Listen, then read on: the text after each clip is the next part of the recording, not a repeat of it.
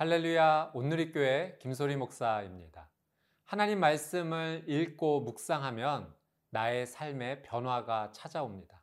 오늘 하나님 말씀 앞에 나온 여러분의 삶 가운데 놀라운 변화와 성숙의 은혜가 임할 것입니다.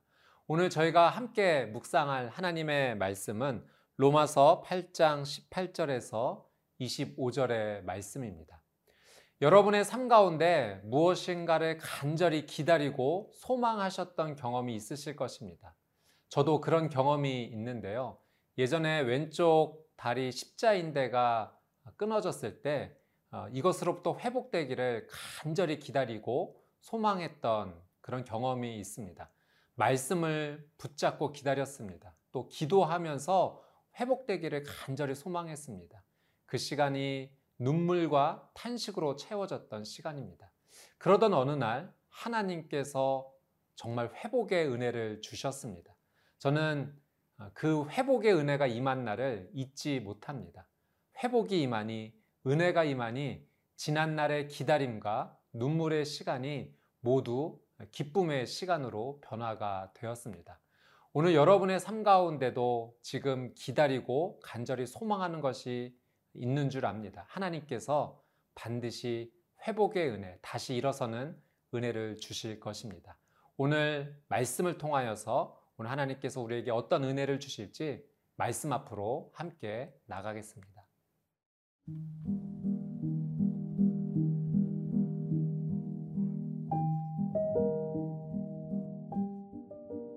로마서 8장 18절에서 25절 말씀입니다. 생각하건대 현재의 고난은 장차 우리에게 나타날 영광과 비교할 수 없도다. 피조물이 고대하는 바는 하나님의 아들들이 나타나는 것이니 피조물이 허무한 데 굴복하는 것은 자기 뜻이 아니요 오직 굴복하게 하시는 이로 말미암음이라. 그 바라는 것은 피조물도 썩어짐의 종노릇한 데서 해방되어 하나님의 자녀들의 영광의 자유에 이르는 것이니라. 피조물이 다 이제까지 함께 탄식하며 함께 고통을 겪고 있는 것을 우리가 아느니라. 그뿐 아니라 또한 우리 곧 성령의 처음 익은 열매를 받은 우리까지도 속으로 탄식하여 양자 될 것 곧 우리 몸의 속량을 기다리느니라. 우리가 소망으로 구원을 얻었음에 보이는 소망이 소망이 아니니 보는 것을 누가 바라리요 만일 우리가 보지 못하는 것을 바라면 참음으로 기다릴지니라 18절 말씀입니다. 생각하건대 현재의 고난은 장차 우리에게 나타날 영광과 비교할 수 없도다. 생각하건대라는 이 단어의 의미는 이 헬라어 안에 신중히 생각하다, 또 논리적으로 결론을 내리다라는 의미가 있습니다. 사도 바울이 신중히 생각하고 내린 결론이 무엇이냐면 현재의 고난은 장차 우리에게 나타날 영광과 비교할 수 없다는 겁니다. 어제 말씀에서 바울은 성도가 하나님의 양자가 되어서 하늘의 영광을 물려받는다, 상속받는다라고 말합니다. 여러분, 하나님의 영광을 물려받기 때문에 우리가 받아야 될 고난이 있다면 그것도 당연히 우리는 감내해야 하는 것이죠. 여러분, 예수님을 믿기 때문에 받아야 될 고난이 있습니다. 우리가 가지고 있는 이 믿음을 주변에서 공격할 때가 있죠. 우리가 복음을 전하면서 받게 되는 수치와 모욕도 있습니다. 또 사탄이 우리의 믿음을 가만히 두지 않고 유혹하고 시험하고 어려움 가운데 두게 합니다. 또 믿음의 삶을 살면서 우리 스스로가 우리 안에 있는 그런 육적인 정욕과 죄와 싸워야 되는 그런 어려움도 분명히 있습니다. 그러나 여러분 분명한 사실 사도 바울도 이야기하지만 우리가 이 땅에서 받는 이 어려움은 장차 우리가 예수 그리스도를 통하여 얻게 될 하늘나라의 영광과 비교하면 절대 비교할 수 없을 정도로 그 영광의 크기와 은혜가 훨씬 더 크다라고 하는 사실이죠. 여러분, 하나님께서 주시는 은혜가 그렇습니다. 우리의 삶 가운데 마주할 수밖에 없는 어떤 고난과 어려움이 있다 할지라도 하나님의 은혜가 임해서 그 모든 것으로부터 우리가 회복된다면 지나간 그 고통은 우리가 기쁨으로 이야기할 수 있을 정도로 받게 되는 은혜는 고난에 비해서 비교할 수 없을 정도로 크고 정말로 높은 것이죠. 여러분, 현재 고난 가운데 있다 할지라도 하나님께서 은혜를 주시고 회복 주실 것을 소망하십시오. 그리고 인내함으로 기다리십시오. 그날 회복의 순간이 찾아온다면 지난날의 고통의 순간은 어, 봄 햇볕에 녹는 겨울 눈처럼 모두 사라지고 말게 될 것입니다. 회복할 겁니다. 일어설 것입니다. 오늘도 믿음으로 승리하는 여러분의 삶이 되시기를 주님의 이름으로 축복합니다. 우리 19절에서 21절의 말씀입니다. 피조물이 고대하는 바는 하나님의 아들들이 나타나는 것이니 피조물이 허무한데 굴복하는 것은 자기 뜻이 아니요 오직 굴복하게 하시는 이로 말미암음이라. 그 바라는 것은 피조물도 썩어짐의 종로로 탄 데서 해방되어 하나님의 자녀들의 영광의 자유에 이르는 것이니라. 바울은 인간을 제외한 자연의 피조물들도 하나님께서 주실 그 영광을 아주 간절하게 사모하고 또 기다리고 있다라는 표현을 사용합니다. 현재 자연의 이 피조물들이 굴복된 상황 가운데 있는데 이렇게 표현한 것은 이 피조물들이 죄로 말미암아 고통 가운데 있다라고 하는 것을 의미하죠. 창세기 3장 말씀에 보면 아담이 죄를 지어서 하나님께서 땅도 저주를 받아 그 고통 가운데 있다라고 말씀을 하셨습니다. 여러분 자연의 모습이 겉모습이 평화로워 보이지만 그 안에는 사실 약육강식의 처참한 이 자연의 생태계가 있는 것입니다. 원래 하나님께서 창조하신 창조의 원래 모습은 그렇지 않습니다. 이사야 11장 말씀에 보면 이 평화로운 모습이 그려져 있는데 어린이가 독사굴에 손을 넣어도 해를 받지 않고 사자가 풀을 먹고 어린 양과 뒹굴며 뛰노는 모습이 그려져 있습니다. 여러분 그러니까 이 죄로 말미암아 피조물들도 상당한 고통 가운데 지금 머물고 있는 겁니다. 그래서 하나님의 영광이 속히 왔으면 좋겠다. 그 피조물들도 간절히 바라고 있는 것이죠. 여러분 이 말씀에서 우리가 분명히 깨닫는 것은 예수 그리스도께서 오실 때 완전한 자유가 임한다는 겁니다. 죄로 말미암아 고통받고 있는 이 모든 상황 속에서 해방시켜 주시고 온전한 자유를 주실 분은 오직 예수 그리스도 한 분밖에 없습니다. 오늘 우리가 붙잡아야 될 분, 우리가 소망해야 될 분, 믿어야 될 분은 그래서 예수 그리스도 오직 한 분뿐입니다. 여러분 죄의 영향력이 무섭습니다. 오늘 이 하루 작은 죄라도 멀리하고 나의 죄로 말미암아 주변의 사람과 또 자연의 생태계도 고통받을 수 있다는 사실을 기억하면서 회개하며 예수 그리스도 한 분만을 붙잡고 나가는 복된 하루가 되시기를 주님의 이름으로 축복합니다.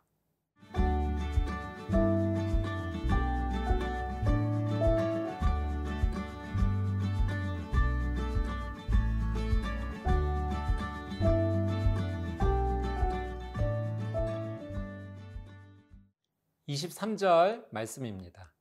그뿐 아니라 또한 우리 곧 성령의 처음 익은 열매를 받은 우리까지도 속으로 탄식하여 양자 될 것, 곧 우리 몸의 속량을 기다리느니라. 여러분, 피조물이 구원의 영광을 탄식함으로 기다린다라고 했습니다. 뿐만 아니라 23절 말씀해 보니까 믿음으로 성령 세례를 받고 이 구원의 은혜를 입은 우리도 그 영광의 때가 빨리 오기를 탄식한다라고 말씀하고 있죠. 여러분, 오늘 말씀에서 탄식이라고 하는 이 단어는 아주 중요한 키워드입니다. 탄식은 이곳에서 간절한 소망을 의미하고 또 간절한 기도를 의미하기도 합니다. 이 탄식은 하나님 앞에 간절하게 나가기를 원하는 이 영적인 간절한 몸부림인 것이죠. 여러분, 몸이 속량된다라고 하는 것은 이 죄의 영향력에서 완전한 자유를 얻게 되었다라고 하는 것을 의미합니다. 하나님께서 주시는 이 구원의 은혜, 죄로부터 완전한 자유함을 얻는 그 놀란 은혜가 임하게 되는 것입니다. 사도 바울은 이 구원의 은혜, 영광이 임하게 될 때 우리의 삶에 상상할 수도 없는 놀라운 변화가 이루어질 것이다 라고 이야기하죠. 그래서 고린도전서 15장 42절, 44절에서 사도 바울은 부활을 이렇게 설명합니다. 제가 한번 읽어드리겠습니다. 죽은 자의 부활도 그와 같으니 썩을 것으로 심고 썩지 아니할 것으로 다시 살아나며 욕된 것으로 심고 영광스러운 것으로 다시 살아나며 약한 것으로 심고 강한 것으로 다시 살아나며 육의 몸으로 심고 신령한 몸으로 다시 살아나나니 육의 몸이 있은즉 또 영의 몸도 있느니라. 여러분 우리가 부활의 영광을 입게 될 때 우리의 몸은 썩지 아니할 것이요 또 영광 가운데 살아날 것이요 약함이 아니라 강함 가운데 신령한 몸으로 회복되고 일어서게 될 것이라고 사도 바울은 우리에게 부활의 영광에 대하여 이렇게 설명하고 있습니다. 여러분, 우리는 하나님께서 우리에게 부어 주실 그 부활과 구원의 영광의 때를 간절히 소망하고 기다려야 됩니다. 탄식할 정도로 그 소망을 가지고 살아가야 됩니다. 저는 오늘 저와 여러분의 이 하루가 그 구원과 부활의 영광을 간절히 기다리는 신앙과 믿음의 간절함이 가득한 그런 복된 하루가 되시기를 주님의 이름으로 축복합니다. 24절, 25절 말씀 보겠습니다. 우리가 소망으로 구원을 얻었음에 보이는 소망이 소망이 아니니 보는 것을 누가 바라리요. 만일 우리가 보지 못하는 것을 바라면 참음으로 기다릴지니라. 여러분, 구원을 얻는 것은 분명히 믿음으로 얻는 것입니다. 근데 오늘 사도 바울이 소망으로 구원을 얻었다라는 표현을 사용합니다. 사도 바울이 소망으로 구원을 얻었다라고 하는 것은 그 소망 자체를 말하는 것이 아니라 믿음으로 구원을 얻는 것인데 그 믿음으로 아, 앞으로 일어날 그 미래에 대한 것을 바라는 것을 소망으로 표현을 한 것이죠. 그래서 여러분 이 신약 성경에서 소망은 특별한 의미가 있는데 이 소망이 사람 중심적이 아니라 하나님 중심적이다라는 사실입니다. 사람의 힘과 노력으로 이루어지는 것이 아니라 절대적인 하나님의 주권과 은혜에서 이루어지는 것이 바로 소망입니다. 그래서 성경을 보면 이 소망이요, 믿음과 연결되어 있습니다. 늘 소망은 믿음과 동반합니다. 어떻게 보면 이 믿음의 얼굴이 소망이다라고 말할 수 있는 거죠. 둘 다 눈에는 보이지 않지만 하나님께서 주실 놀란 은혜를 간절히 함께 기다립니다. 또 25절 말씀처럼 이 믿음을 가지고 있게 되면 소망할 뿐만 아니라 참고 기다리는 인내의 삶도 살게 됩니다. 영적인 신비이죠. 믿음은 소망과 인내의 삶을 반드시 동반합니다. 농부가 좋은 땅에 씨를 뿌려 반드시 열매 맺을 것을 믿고 그 소망을 가지고 인내하는 것과 마찬가지입니다. 우리 어린 자녀들이 생일을 기다리는 모습을 본 적 있지 않습니까? 그 자신의 생일이 돌아, 오기를 간절히 기다립니다. 기쁨으로 기다립니다. 얼마나 간절한지 모르겠습니다. 여러분, 하나님의 영광의 날이 우리에게 속히 임할 것을 그런 기다림으로 믿음과 소망과 인내함으로 오늘 이 하루를 보내시게 되기를 주님의 이름으로 축복합니다.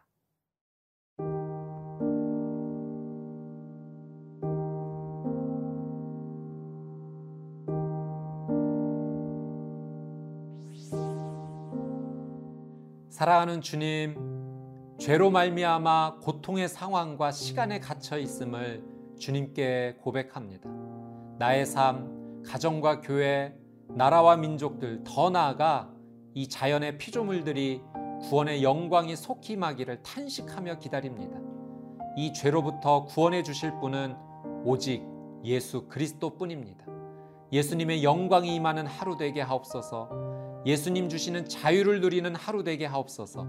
예수님 주시는 회복이 임하는 하루 되게 하옵소서. 오늘 이 하루도 믿음과 소망과 인내로 하나님과 동행하는 하루가 되게 하옵소서. 예수님의 이름으로 기도드리옵나이다. 아멘.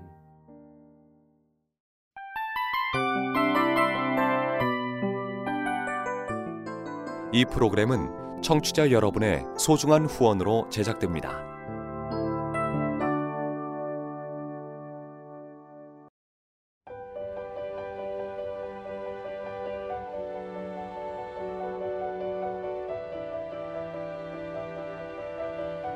세상에는 수많은 교회들이 있지만 더 깊이 있는 말씀 강해를 찾기 위해 크기로만 교회를 선정하지 않습니다.